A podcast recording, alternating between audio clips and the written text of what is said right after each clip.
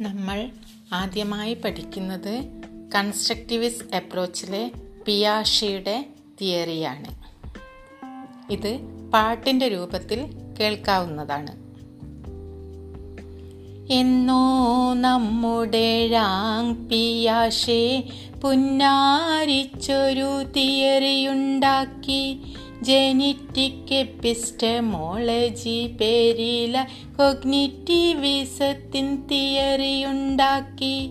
Schema assimilation അക്കോമഡേഷനും adaptation ഡിസിക്വിലിബ്രേഷനും ഇക്വിലിബ്രേഷനും ചേർന്നു കഴിഞ്ഞാൽ ആറ് കീ കോൺസെപ്റ്റ് പൂർത്തിയായി.